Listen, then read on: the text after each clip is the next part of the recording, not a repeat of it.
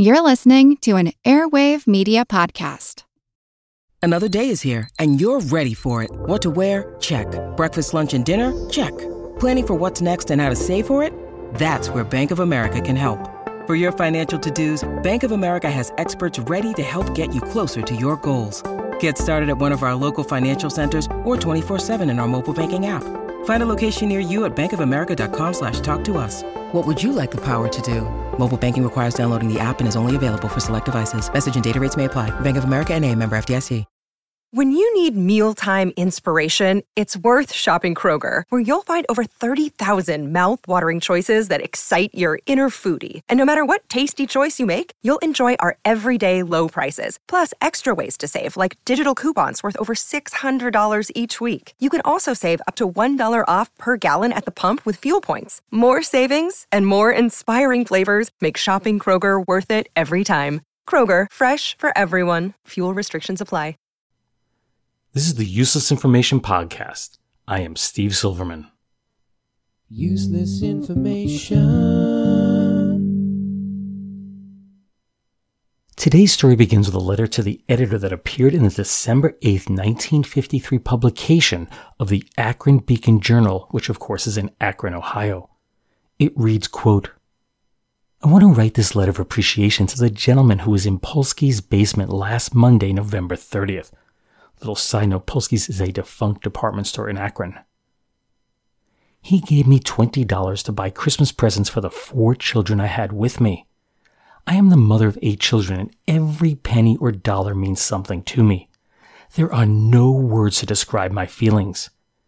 I do not know the gentleman, but wherever he is, I am sure he does not know what a lift he gave me.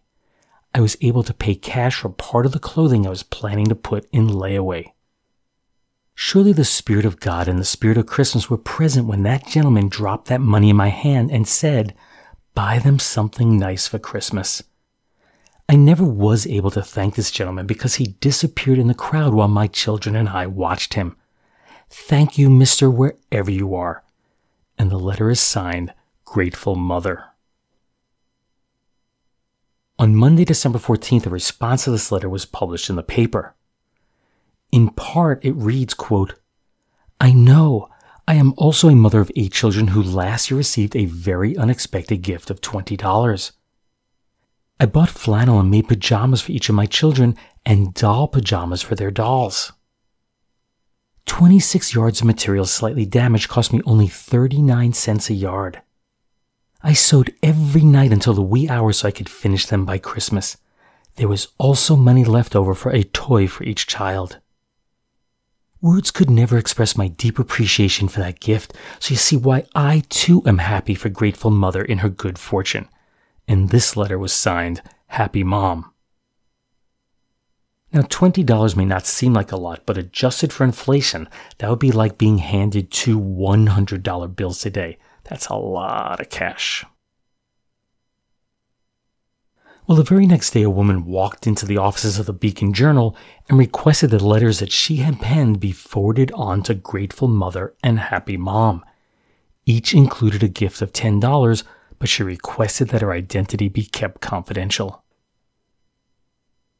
Then, on Wednesday, December 16th, an unidentified man walked into the lobby of the Akron Beacon Journal building and slipped an envelope into the hand of Maintenance Superintendent John Horrigan.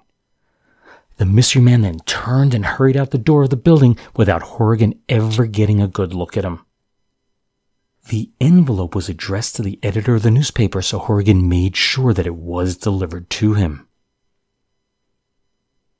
Inside the envelope was a note that said, quote, I had no way of knowing the lady had eight children. My. They may have a few earthly dollars, but she is the one that's blessed, and with eight little ones to find time to acknowledge the little gift you are deserving. If the Beacon Journal will see that you get this, please make sure it is a nice Christmas for all the children. I will be amply repaid just visualizing the gleam in their eyes. The letter was signed Santa Claus and was accompanied by five $20 bills, 100 smackaroos. Just below this message was another, quote, the above is answering Grateful Mother of your editorial page of December 8th. please give her $80. And if you know who Happy Mom is, your editorial page of December 14th, please give her $20. If you can't locate, give it please to some little ones in need. A Merry Christmas to you. An article detailing this incredibly generous gift was published two days later. Images of the two checks drawn on the Beacon Journal's bank account accompanied the story. The $80 check was issued to a Mrs. Helen something or other, and that's because her last name was blacked out. And the $20 check went to a Mrs. Carl with a longer black box obliterating her last name. While no further mention be made of Mrs. Carl, a reporter was sent to the 108 Charles Street home of a woman simply identified in the story as Mrs. A. That's it, Mrs. A. So couple that with the image of the check, and we now know that the mother of eight children was Mrs. Helen A.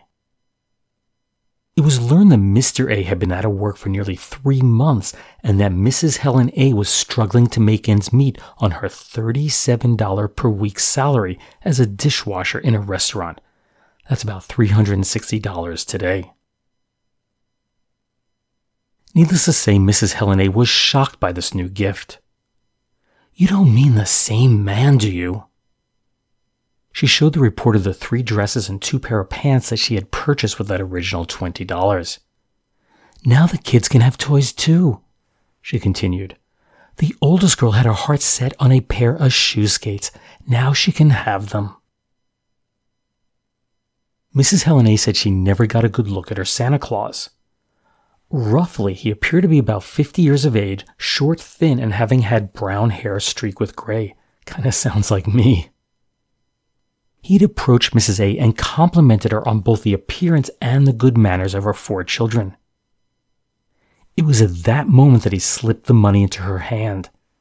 She stated, quote, I was astonished when I saw it was a $20 bill. I could see him walking away, so I tried to catch him, but the crowd just seemed to swallow him up.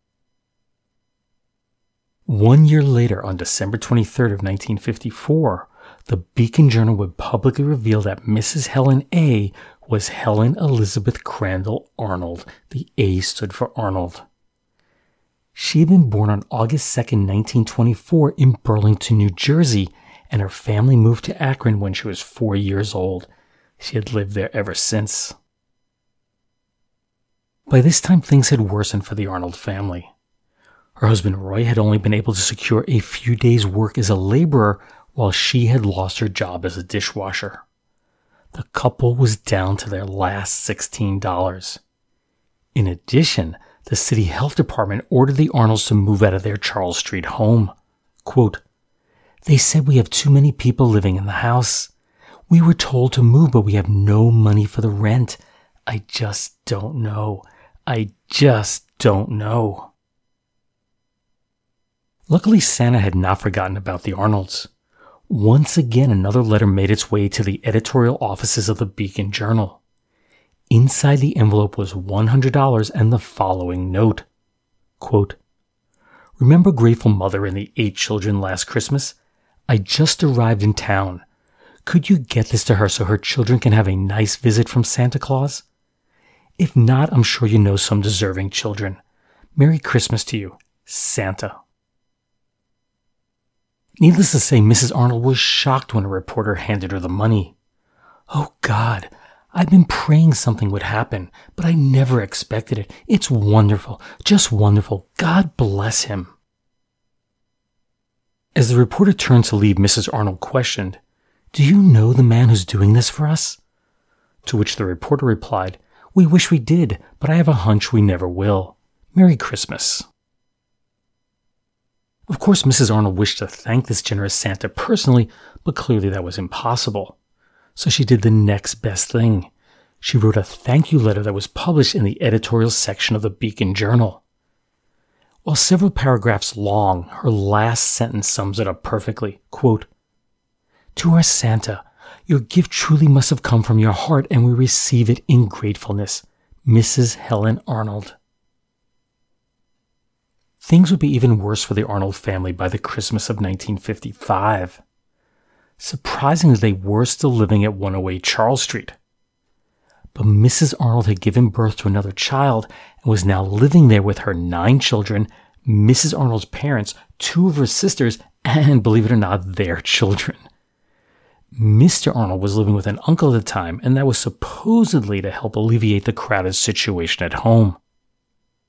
In addition, the 31 year old Mrs. Arnold had been diagnosed with cancer the previous August and had undergone radium treatments. Luckily, her cancer had gone into remission. And sure enough, their Secret Santa came through once again. On December 22, 1955, a special delivery letter arrived at the editorial offices of the Beacon Journal. The handwritten note read, quote, Dear Beacon, I'm a little late. Would you mind playing Santa Claus again? Remember Grateful Mother and the eight children. Would you see that they get this? A Merry Christmas to you, Santa. Inside the envelope once again were five $20 bills. Upon hearing of this special gift, Mrs. Arnold stated, quote, Things like this just don't happen three times in a row. Never in the world did I think that whoever he is would help us out again. Thank the Lord. By the Christmas of 1956, things seemed to be looking up for the Arnold family. They had moved to a four bedroom apartment at 177 East North Street in the Elizabeth Park housing project.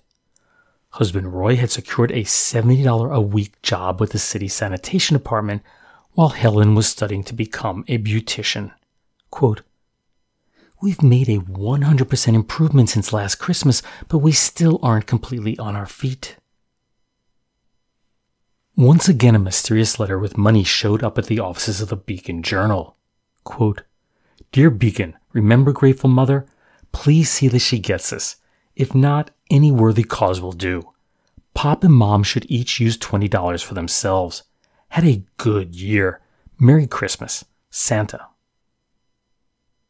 Well, it must have been a really good year for Santa because he far exceeded his previous $100 annual gifts.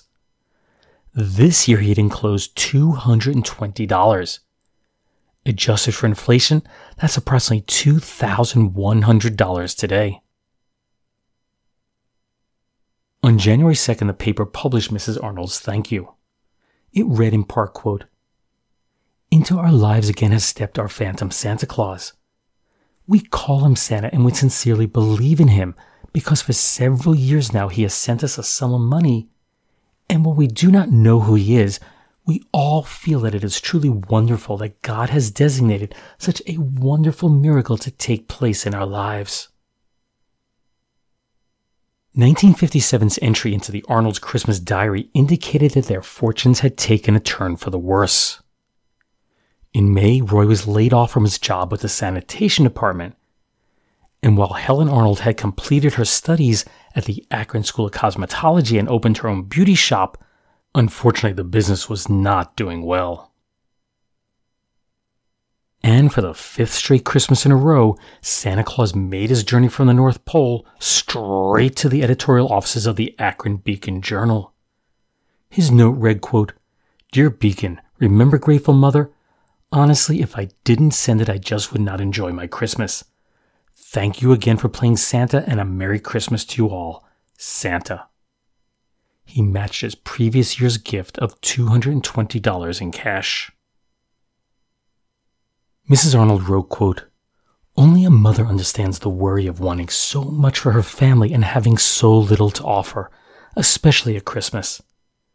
To know that God is watching over us and has provided us with a guardian who has such a wonderful heart has filled my heart with gratitude. Santa's 1958 gift would be his largest to date six $50 bills for a total of $300. Unfortunately, I can't tell you more about what happened that year because this front page story was supposedly continued on page 2, which of course is missing from the scan of the December 21st, 1958 issue of the Beacon Journal. But what I can tell you is that by Christmas of 1959, Mrs. Arnold was desperate. Her husband Roy, having been unable to find work, turned to a life of crime and was sentenced to one to seven years in the Ohio penitentiary on three counts of grand larceny. With her earnings as a beautician not being enough to support their family, she was forced to seek public assistance. In a somewhat surprising move, a reporter at the Beacon Journal received a call from a man with a gravelly voice. This is Santa, the man at the other end of the line stated. Did you get it? The reporter immediately knew who he had on the line and he attempted to get someone else at the newspaper to listen in on an extension. But as soon as the reporter replied, Yes, we got it, Santa hung up. Yet everything else was standard routine by now. Santa's handwritten note read, quote, Remember, grateful mother? If you can get this to her, I'll appreciate it. If not, I'm sure you can find good use for it. I'd like her to have it. My blessings have been many. Merry Christmas to you, Santa. Inside the envelope were seven $50 bills. For his generosity, Helen Arnold wrote, quote, This is the seventh year in which he has brought me from despair to a joyous holiday season. I know for certain that only the man above has allowed him to enter and re enter our lives as mysteriously as he has for this length of time. The miracle of Christmas time makes me rejoice. By the Christmas of 1960, the Arnolds had moved out of the housing project to 67 East Charles Street, where Helen planned to open a beauty shop in her new home's front room. Her husband Roy had been paroled after serving a sentence of one year. Quote, Times are hard, and with his record, it's doubly hard for Roy to find a job. He's a good worker, but folks won't give him a chance. She added, I'm going into the beauty shop business to better my lot and to be near the children. I don't want to stay on relief. I want to be independent. And for the eighth consecutive year, the Mystery Santa offered the Arnolds a bit of much needed relief, matching his previous year's gift of $350. Mrs. Arnold writes, quote, To you who choose to be our anonymous Santa, we all ask and pray for continued blessing upon a man with a lot of heart. God bless you. Perhaps through your help we may be able to get closer to being able to stand on our own two feet. But most important, our children know there is a Santa and one we are proud to know. In 1961, the Arnolds divorced, although this fact would be absent in future stories about the family. Helen Arnold continued as a beautician while her 21 year old daughter Catherine worked as a laundry folder to help support the family.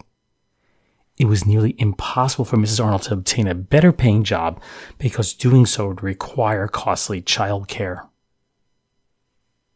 Instead, she began to devote some of her time to helping others. She volunteered as a neighborhood captain for United Fund Drive and became president of the Bryan Elementary Parent Teacher Association. Quote, I've given quite a bit of time doing things for other people because someone has always done something for me. How do you ever pay back the things people have done for you? This is the only way I know. Still forced to seek public assistance, Mrs. Arnold was grateful when Santa came through one more time. She wrote, quote, For the Christmas blessing this unidentified Santa gave not only raised the spirit of the Arnolds, but helped Akron to see the fulfillment of the Christmas miracle. From the beginning, in our brief encounter many years ago to the present, Santa's benevolent kindness has made things possible which might have been impossible for us to attain. 1962 would mark the 10th anniversary of that moment when Mrs. Arnold would have her first and only glimpse of her secret Santa. Her financial situation had not improved, but Santa had not given up on her. He came through one more time with a $300 gift. In thanks, Helen wrote, quote, Although our Santa is short, he has the stature of the grandest St. Nicholas there is. She continued, Ten years have passed. I often wonder who our Santa may be. But then I don't, because no one really wants to brush aside the curtain. In August 1963, Helen Arnold boarded a bus to Washington, D.C. to participate in the historic march from the Washington Monument to the Lincoln Memorial to witness Martin Luther King deliver his I Have a Dream speech. Upon her return, she told the Akron Beacon Journal, quote, This will be something to tell my children and grandchildren. We're showing that Negroes will stand together. It would also serve as the moment when Helen Arnold turned from being a poor mother of nine, known solely for the annual gift that she received from Santa each year, into a voice for her community, the poor, minorities, and the children of Akron. There'd be no helping hand from the Arnold Secret Santa in 1963. Now, not receiving the gift did not upset Helen. She was actually far more concerned about his well being. You know, could he be ill? Could he have passed on? Could Santa have fallen on hard times? No one knew. Yet the Beacon Journal city editor at the time, W.D. Schlemmer, was not silent on this lack of a gift. He wrote a lengthy story that was published on December 25, 1963, and it included this paragraph quote, And you, Mrs. Arnold, have worked hard to help your family and your community. So many public causes, school interests, neighborhood forums, planning groups have been better off because you have taken an active part. Not only had Mrs. Arnold become a voice in her community, but her fortunes began to change. In August 1964, she was hired by a consulting firm that was doing preparatory work for urban renewal around Akron's BF Goodrich manufacturing plant. Now, with a steady income, she was able to move a few doors down from her previous residence to 63 East Charles Street. In what must have come as a total surprise to Helen Arnold, you know, especially since there was no gift the previous year, an envelope from Santa arrived at the editorial desk of the Beacon Journal. Inside were three $100 bills and a request to make sure that Mrs. Arnold received them. Santa claimed he had not sent a gift the previous year because he had been out of town and sending a letter would have revealed his identity. In a letter of thankfulness, Mrs. Arnold wrote, quote, To Santa, who has reserved a place in our hearts and our home, may I say you have brought us tidings of great joy, not because of the money, but because you have lighted the flame of kindliness in the rebirth of Akron's Christmas story. I know that you, Santa, must feel as I do, that every good gift and every perfect gift is from above and cometh from the Father. I can only express my feelings with humility, for we owe so much to you. May God bless you. In April 1965, Mrs. Arnold was hired by the city of Akron as a consultant.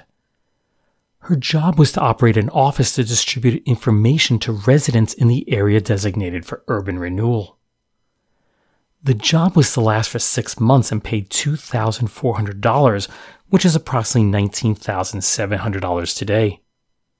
In October, her contract was extended for an additional year. Life was starting to look up for Helen Arnold, but she commented, quote, we're not socially deprived anymore, but we have a long way to go. In what would seem to be a repeat of Christmas past, Santa once again delivered an envelope containing $300 and a note to the Beacon Journal. Yet it would be the last.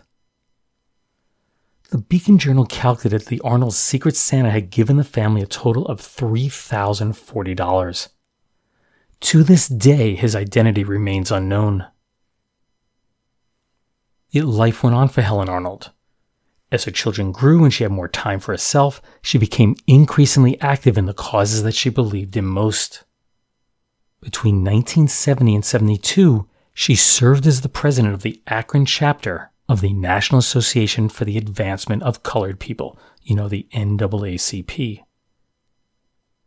In 1973, Helen was defeated in her attempt to run for the Akron City Council but in 1976 she was named the vice president of the Ohio Black Political Assembly. She would find a true calling in 1977 when she's elected to be the first African American woman on the Akron Board of Education, which at the time was dominated by board members who lived in predominantly white neighborhoods. She was 53 years of age and had campaigned as a fighter for blue collar workers and the poor. Helen would eventually be appointed Akron Board of Education president and in 1996 was named by the Ohio School Boards Association as one of the top school board members in the state. When Helen Arnold died on February 16, 2001, at the age of 76, she had served on the Akron Board of Education for 24 years. Akron Assistant Superintendent Sylvester Small stated, quote, I think the whole community has suffered a tremendous loss. Helen Arnold was everyone's mother, grandmother, aunt. She was everyone's conscience that says you've got to serve these kids and you've got to serve your community. After her passing on August 29, 2007, the Helen E. Arnold Community Learning Center was opened in her honor. I'll leave you with one final quote from Helen Arnold. I have been poor. I have been on welfare. I've had to struggle, and yet always there was a way for me to get beyond each of these situations. So I am thankful, really thankful. Useless, useful, that for you to decide. Well, look who's dashing through the suds with jingle bells, too. it's those happy Duz carolers and their merry washing machines. Greetings. D-U-Z, D-U-Z. Put Duz Work clothes come out oh so clean. White things white and colored things bright. D-U-Z does everything. From the roughest and the toughest to the whitest and the brightest. No so bright like Duz before. Duz is different. Duz does more. When you does your wash, you think. D-U-Z does everything. D-U-Z, D-U-Z. That was delightful, delightful kids, yes, sir. And folks, now listen, the truth is, today's prices for used kitchen fats are higher, much higher than last summer. Everybody save every drop of used fat. It's worth your while. This is Ralph Edwards speaking on behalf of our sponsor, the makers of Duz, and wishing you a very Merry Christmas. And until next week, when you hear more about The Walking Man, a brand new gigantic prize contest, good night, everybody.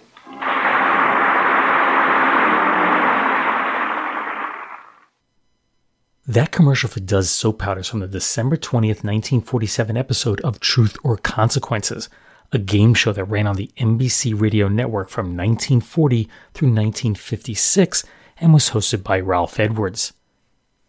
My earliest memories of Truth or Consequences from the late 1960s, and that's when Bob Barker hosted the television version, and of course that's before he went on to fame as the host of The Price is Right. On the show, contestants had to answer a true question, which of course was nearly impossible to answer in the two second time period they allotted them. So, of course, the penalty for answering a question incorrectly was the consequence, which was as zany of a stunt that the writers could think up. Perhaps the most famous stunt they ever pulled was a contest to celebrate the 10th anniversary of the show. Ralph Edwards offered to give free publicity to the first town willing to change its name to Truth or Consequences. And a small number of towns entered the contest, but the winner was chosen to be Hot Springs, New Mexico. So on March 31st, 1950, Hot Springs officially became Truth or Consequences, New Mexico, and the show was broadcast from there the next day. As for Duz was never a top shelf laundry soap. The earliest advertisement I could find for the product was from 1922. The Duz Company expanded quickly throughout the 1920s, but they never turned a profit. So as a result, on June 8th of 1929, the company was sold to Procter & Gamble. They promoted Duz on radio programs just like you heard here, and that proved to be quite successful. But sales plummeted shortly after the introduction of Tide detergent in 1946. Interestingly, Tide was also manufactured by Procter & Gamble. Instead of discontinuing Duz, Procter & Gamble took a different approach to promote the product. They packed free items into every box of Duz. This included towels, dishware, and glassware. For example, a large box of Duz may contain a bath towel, the next box down may have a hand towel, and the smallest size box would have a washcloth.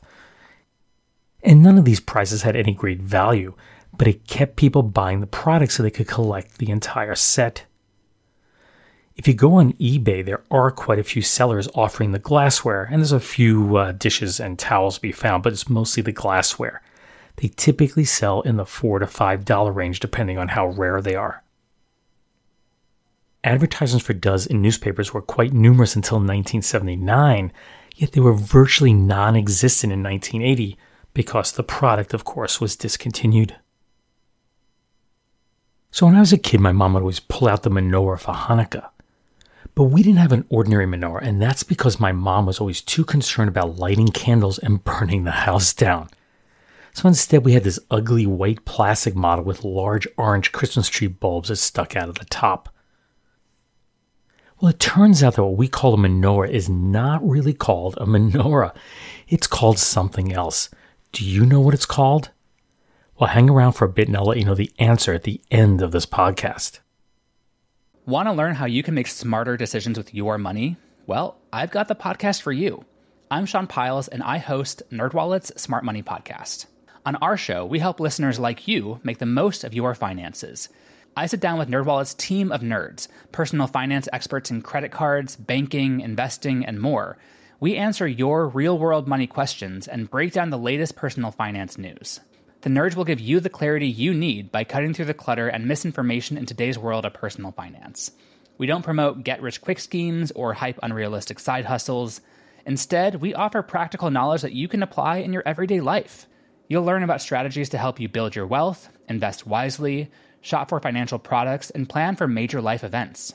And you'll walk away with the confidence you need to ensure that your money is always working as hard as you are. So turn to the nerds to answer your real world money questions and get insights that can help you make the smartest financial decisions for your life. Listen to NerdWallet's Smart Money Podcast wherever you get your podcasts. Hey, Matt, did you know that wombats poop cubes? Nope, never heard that before. Did you know the unicorn is the national animal of Scotland, Ken? I didn't know, nor do I care. Neil, did you know that Liechtenstein is the only doubly landlocked country in Europe? Jeff, isn't that an American pop artist? Well, actually, it's both. If you want to learn things like that and more, join us each week on Triviality, a pub trivia style game show podcast where a lack of seriousness meets a little bit of knowledge. Listen in each week to answer general knowledge trivia alongside exciting guests from around the world. And we're here too. Join us every Tuesday for new hour long episodes of Triviality, plus tons of extra theme content on everything from The Office and Lord of the Rings to science and geography. And sometimes we even do sports. Find us on all your preferred podcast apps and take part in the fun of playing bar trivia without the need to wear pants. Real mature, Jeff. Forget it, Neil. It's Triviality. Everybody shush! William Shatner has something to say. Kat and Jethro, box of oddities. What do you do when the woman you love dies? Well, of course, you dig her up and you live with her. Aww. The show examines weird things. There are plenty of old photographs from this time period of children out in the streets playing in and among the dead horse carcasses. Oh, I miss those days. Things used to be so much simpler. Kat and Jethro. Then there's the urine wheel, which sounds like a really bad game show. Thing done weird things. Kat and Jethro, box of oddities. That is really mysterious. Join Kat and Jethro Gilligan Toth for the strange, the bizarre, the unexpected as they lift the lid and cautiously peer inside the box of oddities. The Webby Award winning Box of Oddities podcast from Airwave Media. In other news, here are three Christmas stories. Everyone loves getting gifts, particularly very large ones, but sometimes bigger isn't better. For example, consider the case of Norval H. Milliken, who lived at McAnulty Road in Pittsburgh, Pennsylvania. For Christmas of 1945, someone gave him 4 tons or 3,628 kilograms of fertilizer. A pink ribbon completed this very unusual gift. For a greeting card, Merry Christmas and a prosperous summer were crudely painted on some wood and then wrapped in tissue paper. Clearly, someone was having a good laugh with this gift.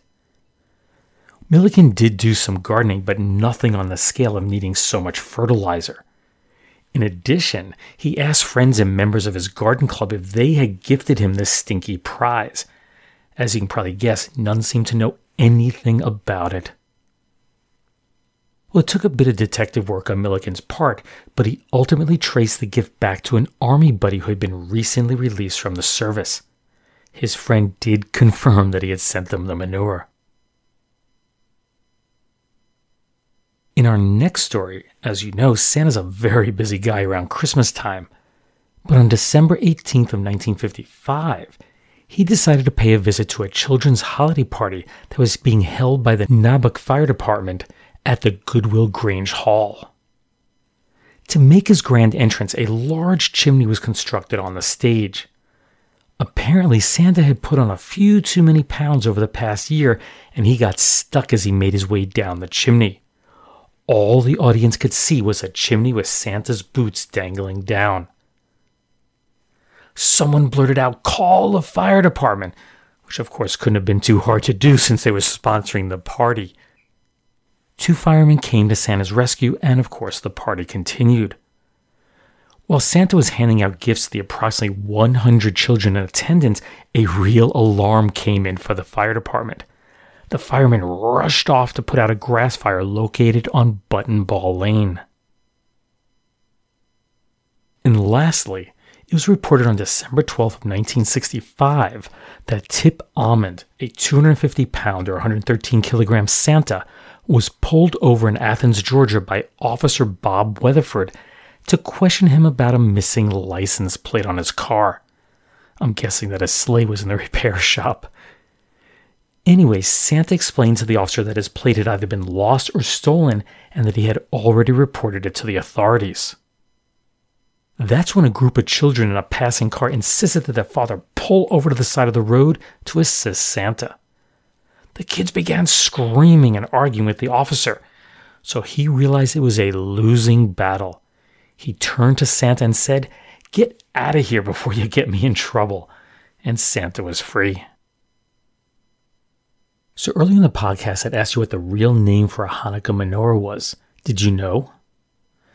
Well, first, I should probably discuss what a menorah really is. By definition, a menorah has only seven candle holders on it. In addition, according to the Talmud, which is the book of Jewish law, a seven candle menorah cannot be used outside the temple.